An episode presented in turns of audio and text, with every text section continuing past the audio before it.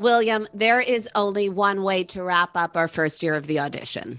Uh, you couldn't be more correct there. And it's with a man wearing hot pants, five inch silver platforms, and a halter top embroidered with the word love over and over. Well, to be clear, that man is Broadway legend, the trailblazer Andre de Shields.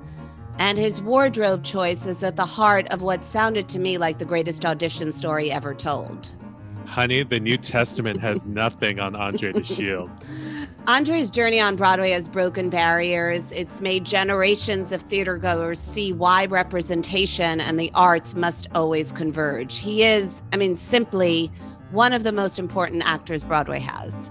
He absolutely is. And it all started 50 years ago when Andre was just 25 years old, wide eyed, fresh to New York from Chicago, auditioning for a landmark black Broadway musical called The Wiz.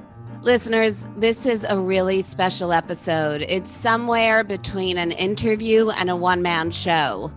I-, I, think you're going to want to hear every word Andre says. And sings, Stellene. I almost lost it when he started singing Wilson Pickett. Same, William. I mean, it took my breath away. Happy holidays, everyone. This is our holiday gift to all of you.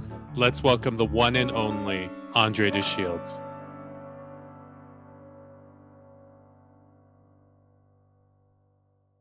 this is the best holiday gift that you could have ever given us. Oh, thank you. I'm hoping that we can uh, use the energy and the collaboration from today to get us into the new year yes. and, a better, and a better year. You know, I've seen Hadestown four times. Only four times. well, Andre, this show is you know obviously called the audition and i know that given your your 50 years of performing and your incredible career you've had some really incredible auditions. In fact stellene and i were talking this morning. We were both kids in new york city who went on well she went with her parents to see the wiz and i went with my sister in our school trip to see you in the Wiz way back you when. You were you were children. We were we were indeed children. we were lucky we were children still, who got to we see you. We were at the theater. We right, were at the right. theater. Children you know? at the theater. Yes. Yes. Yeah.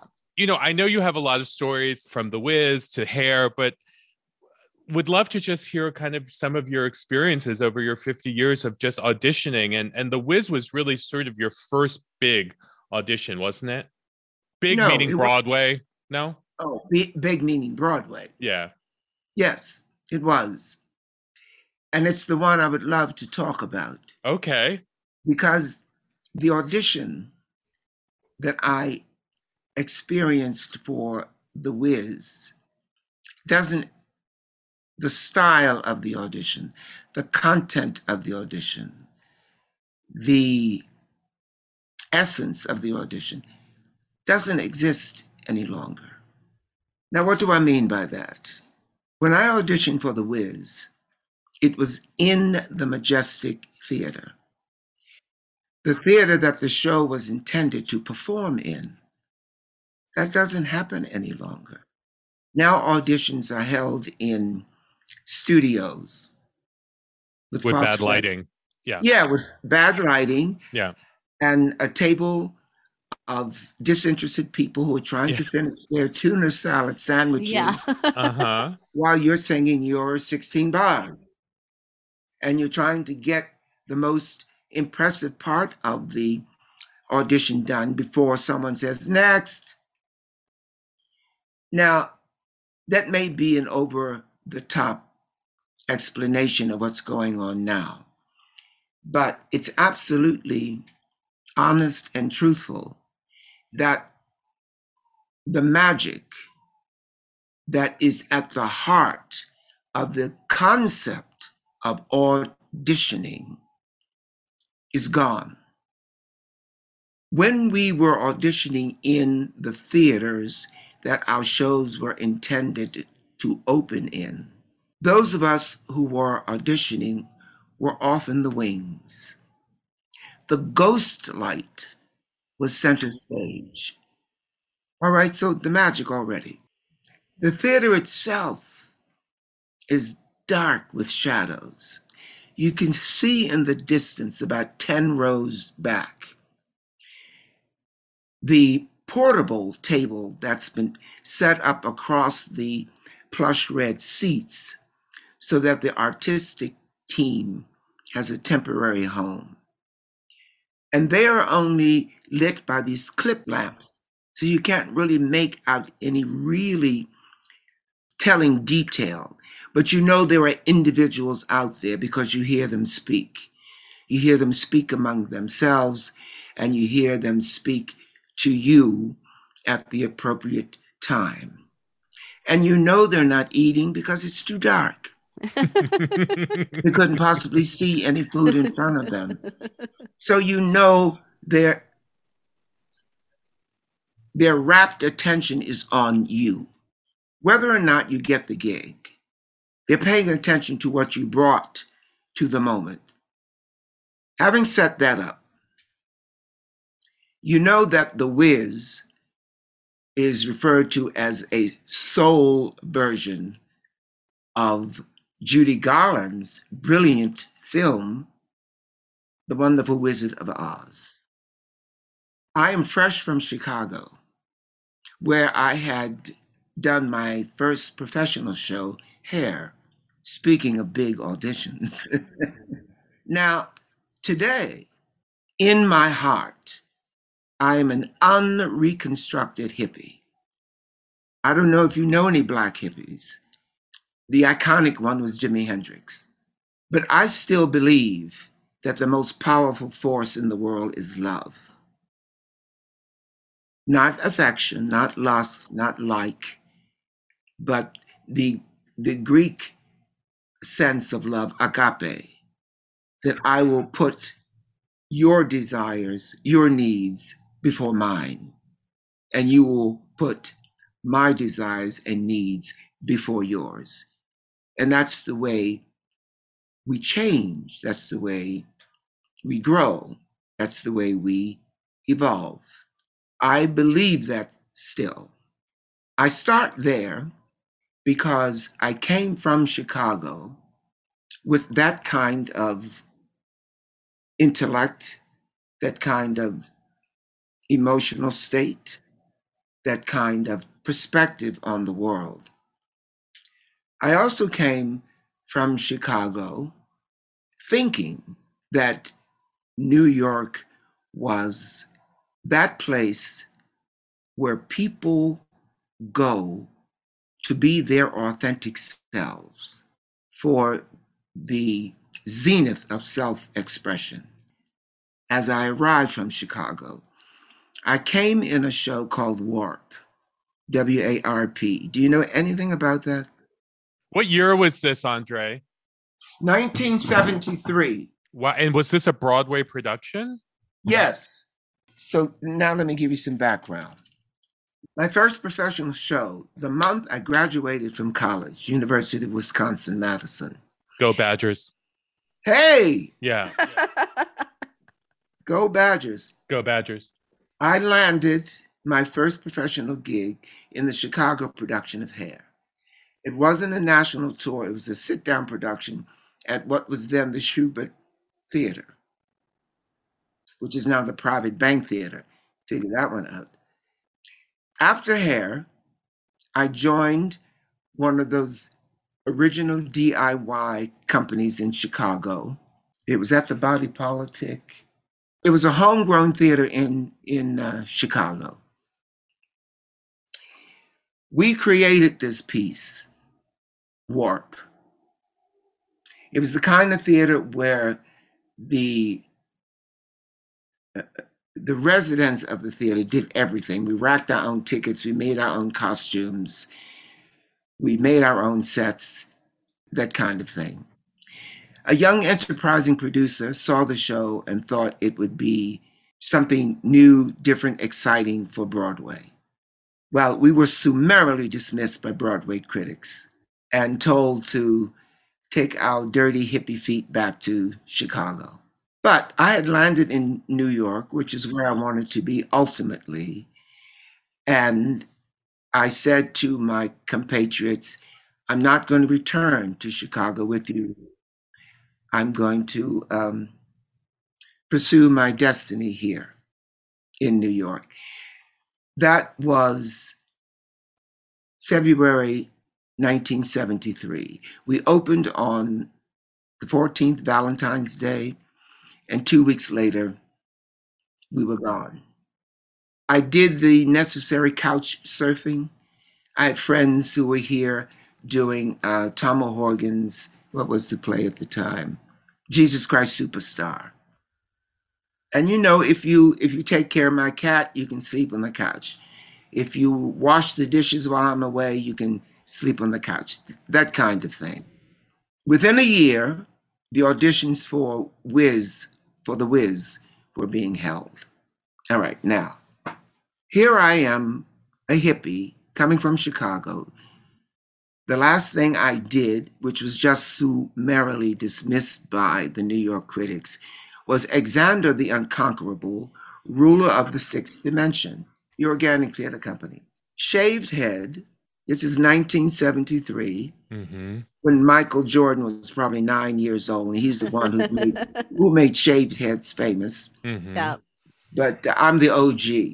Oh, yes. To be clear, yeah. Shaved head, but what we did was we left right in the crown of my head, like a four inch square to which we had attached an 18 inch warlock. That's a look. Oh, it was a look. It was a look that sent people in New York running to the other side of the street. That's why I started with this idea that I thought I was coming to the citadel of self expression. And here there were people looking at me and, you know, going to the other side of the street, thinking that their bodies were in danger of something or something. They were afraid they were going to be snatched into the sixth dimension. Yeah, exactly. Yes. Yeah. Kidnapped by some alien. Yes. So I learned I learned from that, okay, grow in your hair, right? I was wearing my side like seven inch earrings.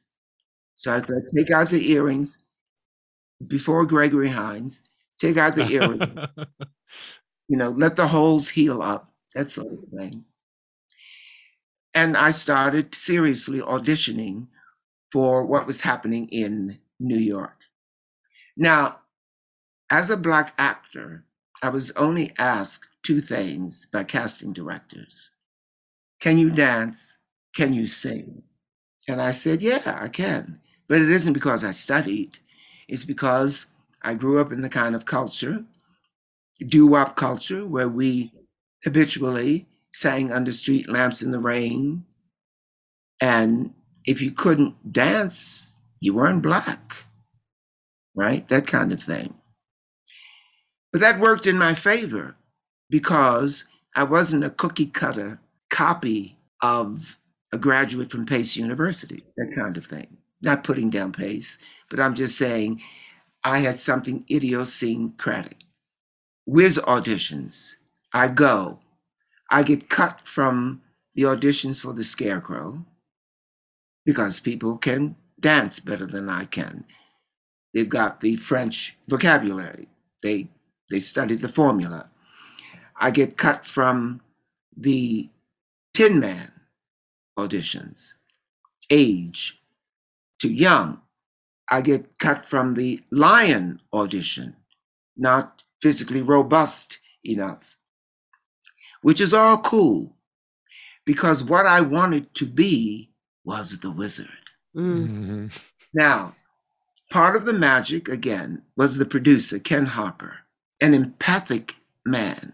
Producers aren't empathic any longer. They're shrewd. They know if you don't make the nut, you don't have a show. I said to Ken Harper, please let me audition for The Wizard. He explained to me that they were looking for a more Frank Morgan type who played the, the wizard in the film, which meant older, a little more wizened, a charlatan. But I'm calculating in my at the core of my soul. Now, wait a minute. The wizard is being described as a soul version of The Wonderful Wizard of Oz. The music composed by Charlie Smalls is heavily influenced by the Motown sound. They want an old white guy or a look-alike to sing soul music? I don't think so. So I got as close to the floor, as close to on my knees as I respectfully could in front of Ken Harper and said, Please, please let me audition for The Wizard. Now, you cannot beg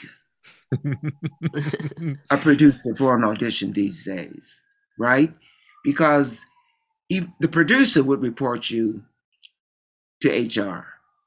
But Ken Harper, I melted his heart. He said, Oh, okay, we will allow you to audition for The Wiz, thinking it would be, I would be cut again. Now, let's go back to Chicago and how I arrived in New York. So I went home. I mean, it wasn't in a matter of moments. They gave me a date to come back. So I went home. I'd grown in my hair. I pulled it out to my Jimi Hendrix, Hendrix length. The, the holes hadn't healed yet. I put the Meisei earrings back back in. I put on my five inch silver pumps. You know, men, men were wearing platforms then, right? I put on my hot shorts.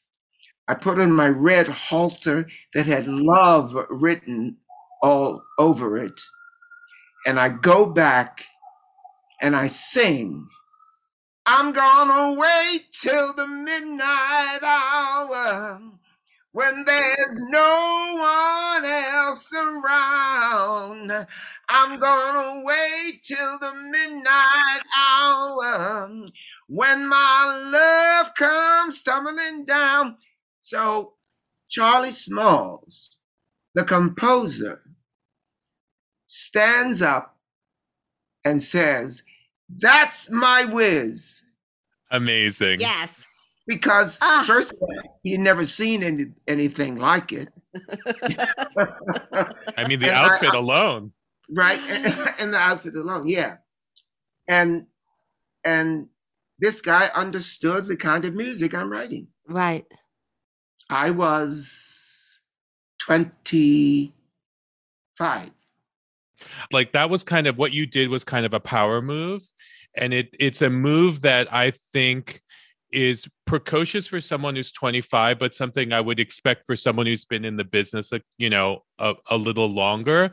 But what what gave you that confidence to say i'm going in like this. I'm going to sing this and like how did you know?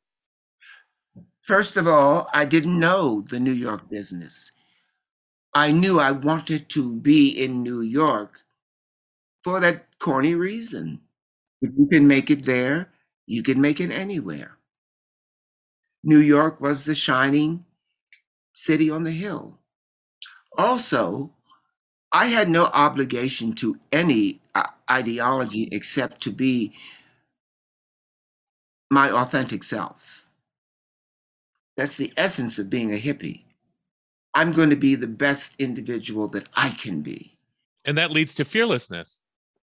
Ah, thank you. Because if you extrapolate that, you understand that there's no one like you. There's never been anyone like you. There shall never be anyone like you. So you have no competition. You have no reason to compete. It's a it's a uh, potluck dinner Bring your best dish. No one knows your recipe except you. So that's what I brought. Now, there's no guarantee you're going to get the gig. That's not the guarantee. The guarantee is they're not going to see anyone like, like you. No one's going to bring what you bring. That's what Charlie Small saw. Yeah. And so he gets up and says, That's my Wiz. Right. And and what happens after that? Does everyone uh, is is then the part yours? Well, first of all, when the composer says that, everyone else goes silent, right? And inside, well, outside, I'm sweating, not only from the audition, but from the instant fever that I had once he said that. Outside, I'm sweating, and inside, I'm chilled. So they they escort me back to the wings, which is which is also part of the magic because when they call you out from the wings, they call you Mr. or Ms. They don't do that any longer. But when it was my turn to audition, it was now Mr. DeShields will sing, that kind of thing. And you walk in from the wings and you hear your footsteps echo on the bare floor in the dark theater. It doesn't matter at that moment that you may not get the gig. All of the magic that you've dreamed about is there. So at the end of the audition, the reverse happens. You hear your footsteps leaving the stage. Now, so they tell me that I have to come back to be seen with whoever else has been cast in the show. This is on 44th Street, the Majestic Theater, right? And remember how I'm dressed in my five inch silver platform shoes. And your halter One, top. Mm-hmm. My halter top. Mm-hmm. embroidered, which is embroidered with a hundred versions of love. Love. Mm-hmm. And my hot pants. Uh-huh. and my hair. And my my sight earrings. Amazing. and I'm on 44th Street. I go running down 44th Street during jetés, the best jetés that I could, mm. you know. Grand jetés. Yeah, grand jetés and five inch platforms. And a, a smile, as if someone had slashed my throat from ear to ear, like the Cheshire cat from Alice in Wonderland. Not knowing anyone, wanting to grab someone and say, Guess what? To say that I was happy is an understatement because happy is all, for me is always spontaneous. It isn't something you can plan. It's something that the heavens drop on you when the universe decides to conspire with your destiny. That sounds like quite a magical audition from the the way you set the scene in the majestic theater and the ghost light and and hearing Charlie Smalls get up and say that in the Grand Jeté. After that audition and the experience of the Wiz, which wasn't expected to be a hit and then became a phenomenon. Was wasn't expected to be a hit is is kind. it was doomed from the moment it was an idea. Yeah. Right, exactly. They thought it was going to close the the next day, right? Yeah. Then- exactly. We got the most chilling reviews. Mm. Still, those of us who were on the inside, although we couldn't put our finger on it, it had invaded our hearts that we were doing something necessary, something never before seen, and something that would ultimately be considered a game changer. We didn't know how, but we had the unshakable faith in one another that we were going to overcome whatever obstacle that was looming on the horizon, and there were many. But we knew that as David, we would overcome Goliath. And that's the way it unfolded. Can I ask you, Andre, because I, I had a conversation with someone about reviews and the fact that in theater, you know, in a movie after a bad review, the movie is wrapped, like it's out there, you're on to the next thing. In theater, a, a cast gets a bad review and they still have to go on that night and the night after. And you said you all sort of had a sense of what that you were about something that was bigger than this review or but but how do you sort of take that and sort of come together as a cast and go back out there after reviews like that? Let me say something general first. Our industry in no way is easy, but we return to it because of its democratic discipline. It is one of the truest, longest standing, and particularly now when authoritarianism is on the horizon. Theater is one of the last bastions of true democracy, where the individual knows that he must support the idea of doing the greatest good for the greatest number of people. He must allow himself to be subsumed into what's going to benefit all, if not the majority.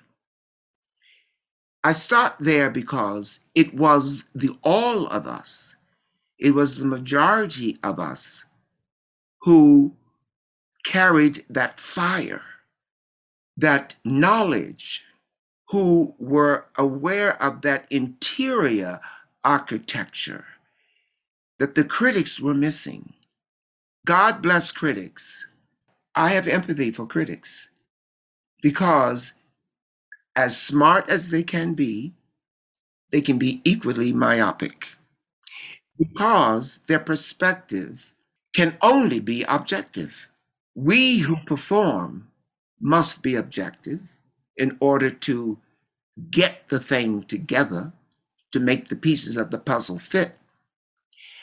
After which, we get the almost indescribable pleasure of being subjective, of looking at it from the inside out, of tasting the cream that's in the puff knowing the secret of the, the entity that's being created.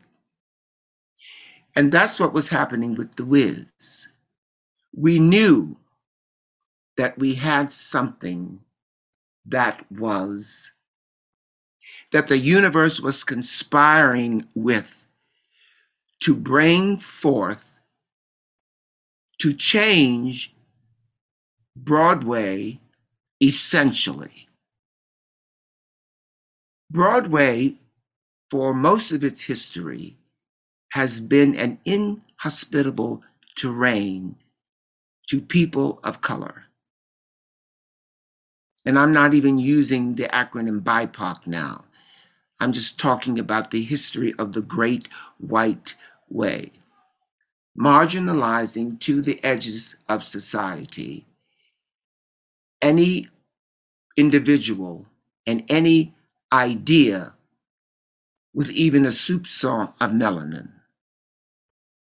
This is exclusively white for exclusively white, to be consumed by exclusively white, to benefit exclusively white. Don't bother to even submit your resume. Don't knock on the door. It's not about you, it's not for you. That kind of thing. We weren't just coloring, if you will, the wonderful Wizard of Oz. We were changing the politics of Broadway because we wanted to be part of the game. And the way to do that is to say, I'm in. I've got skin in this. We're not giving up. And I go back to Ken Harper, who doesn't get the credit that he deserves for innovating live action television commercials. Because when, as you uh, alluded to earlier, when we opened on Broadway on January 5th, 1975, opening night, the closing notice was posted Now, that's what producers have to do to protect their investment and also to be true to the contract they make with equity because you have to put up in escrow two weeks of salary for anyone who's represented by Actors Equity Association. And that's all of the performers and all of the stage management. So you cannot be left in the lurch as non union producers do. If they have problems on the road, they just close up shop and you have to find a way to get home. But when you put the escrow up in the bank, equity says, okay, we understand this industry can be problematic. You cannot continue with your show. Fine. But you owe these performers and the stage managers two weeks severance pay. They can get home, you know. You can buy groceries. You can you don't become suicidal because you've lost your gig. So you can imagine what the producer is feeling also. It isn't just the performers. You can imagine what the producer's feeling having to post the closing notice on opening night. That didn't cause us despair or dismayed. That made us circle the wagons and say, we're going to get this done. We know what we've got here. So Ken Harper sold his rights to the show to 20th Century Fox to make a live action commercial because he knew, we all knew, the people who would benefit from the Wiz and who would change the tide were sitting at home on the couch watching television. So the live action commercial surprised them when they sit down, you know, with the popcorn or whatever they sit down with, and hear the, these group of people, ease on down, ease on down. It's like, what you doing sitting on the couch when this is waiting for you on Broadway? All of that complaining, all of that bitching you were doing about the great white way is now about to change. But you got to get your black ass off the couch you got to find $12.75 to buy a ticket. Is that what, how much were tickets? $12.75. I remember those commercials. You were coming out of the subway. They were, yes, too. I remember them sort of vividly. I mean, they were a long time ago, but yes. And I remember commercials from Ain't Misbehaving as well. That was incredible.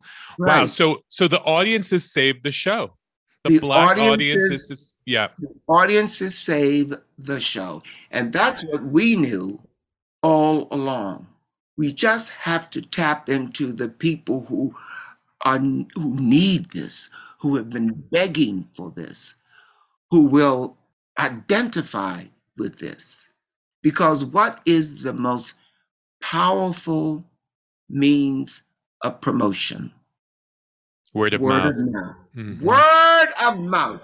Yes, agree. Andre, your career, even back in the days at the University of Wisconsin, where you know you were a, a black hippie, um, your career started and is rooted sort of in activism. Yes. And you had performed in a all nude production of Peter Pan, which was sort of a, a theater piece about kind of the Civil War, the uh, civil rights and civil Vietnam. Rights, yeah. And you said we were finally peeling the onion that was America and we were discovering some stank, some funky things, some stinky yeah. things. Some deep funk. You know, Parliament Funkadelic. Their whole karmic inventiveness was they were going to drop you into some knee deep funk. And that's what we were attempting with with Peter, Peter Pan. Pan.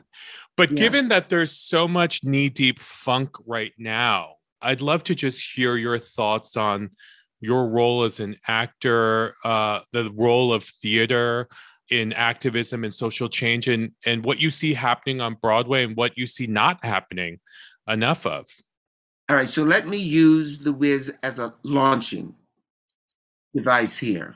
So the the Wiz finally made an inviolable statement. We are here and we're not going away. Get used to it, right?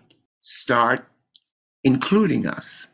And it made way, it opened the door for the next production I did. So you think Ain't Misbehaving would never have happened if it weren't for The Wiz? Would never have happened. That's so interesting. So it was, other, it was the proof of concept they needed. Yes. And other shows would not have happened if not for The Wiz. Even the shows that we are about to talk about would not have happened if not for The Wiz. Now, if The Wiz had failed, Broadway would still be exclusively white. But The Wiz did not fail. The Wiz went on to win seven coveted Tony Awards, including Best Musical. So the naysayers had to go somewhere with their tails between their legs, right? Because they were wrong, stank wrong, right? Now, let's fast forward. The pandemic. It's very curious. I don't I don't say the advent of the Wiz and the pandemic are politically equal, but they achieve the same stasis, if you will. Both had to do with making the playing, leveling the playing field. That's what the Wiz did. Leveled the playing field so that other folks could see, ah, it is possible. Let's get in the door while it's open before it gets shut again. The pandemic's visitation is serving the same purpose because we as a people, as a, as a global civilization, have broken our covenant, if you will, with the universe, with the gods, with our creator, whatever you think that is. And the covenant was that we would subdue the earth. Now we misunderstand the term subdue. We think it means assault, rape, abuse. No, subdue the earth means to provide good husbandry, collaborate with it so that we all can grow and evolve and be well. That is not what we've done. So the universe finally puts both its feet in our asses and says, wait a minute, stop in the name of love. Before you break my heart, think it over. And we've had 18 months to think it over. Some of us are getting it. But still, there are those of us who are recalcitrant. We, some of us who still think nature is to be used as opposed to be collaborated with. Some of us still think that others of us are inferior, as opposed to understanding that we all are worthy not for any reason or rationale, but simply because we all breathe the same air. We all live on the same planet. We all want the same things. The lesson that's being taught by the leveling of the playing field this time is appreciate this rare, this unique this unicorn intersection that's happening in our lives. There are very few generations who stand at the crossroads of history and evolution. You either know history, experience history, or you experience evolution. Very few of us experience the effect that they have on one another. And we are fortunate that we are living now to know that we are the arbiters of change, that we are the decision makers about how the spaceship Mother Earth is going to go forward. That we are now being asked to decide what is the impact of the entity of humankind going to be? We all of us, you, you, me, everybody, we all have to coordinate, communicate, collaborate, get together and decide what is going to be the legacy of the entity called humankind. Stellene, that was totally epic and historic. The genesis of a brilliant performance in The Wiz and the start of a monumental career. No, I know. You know, it's not only the way he auditioned, it's his worldview and how he articulates it. You know, I love what he said about individuality. There's no one like you. There's never been anyone like you. There shall never be anyone like you, so you have no competition. That's an incredibly valuable piece of perspective to bring into an audition or, uh, frankly, anywhere. They are truly words of wisdom. And I actually might start saying that to myself in the mirror every morning. Stellene, are you going to go see Hadestown for a fifth time? Of course I am. I remain here to tell anybody who will listen Broadway needs you. Go see a show. Stellene, I hope your holidays are wonderful. Oh, William, you too. Everyone, Merry Christmas and happy, peaceful New Year.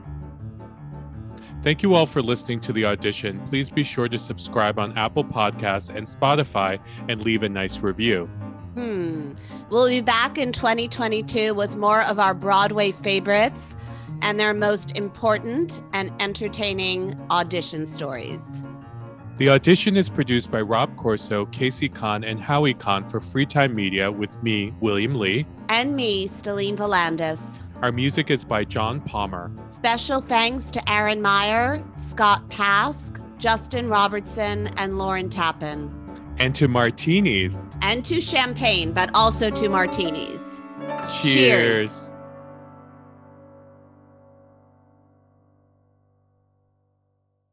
Do we have time for a bonus? Oh. Always. Yeah. Okay. I want to share with whoever is listening or reading or whatever the deal is, a word that we borrow from the network of Bantu languages that are spoken in southeastern Africa. The word is Ubuntu. Now, we all are familiar with the ancient yoga term, namaste, which means the divinity in me recognizes and salutes the divinity in you. Similarly, Ubuntu says, I am because you are. So I'd like to conclude this conversation with Ubuntu.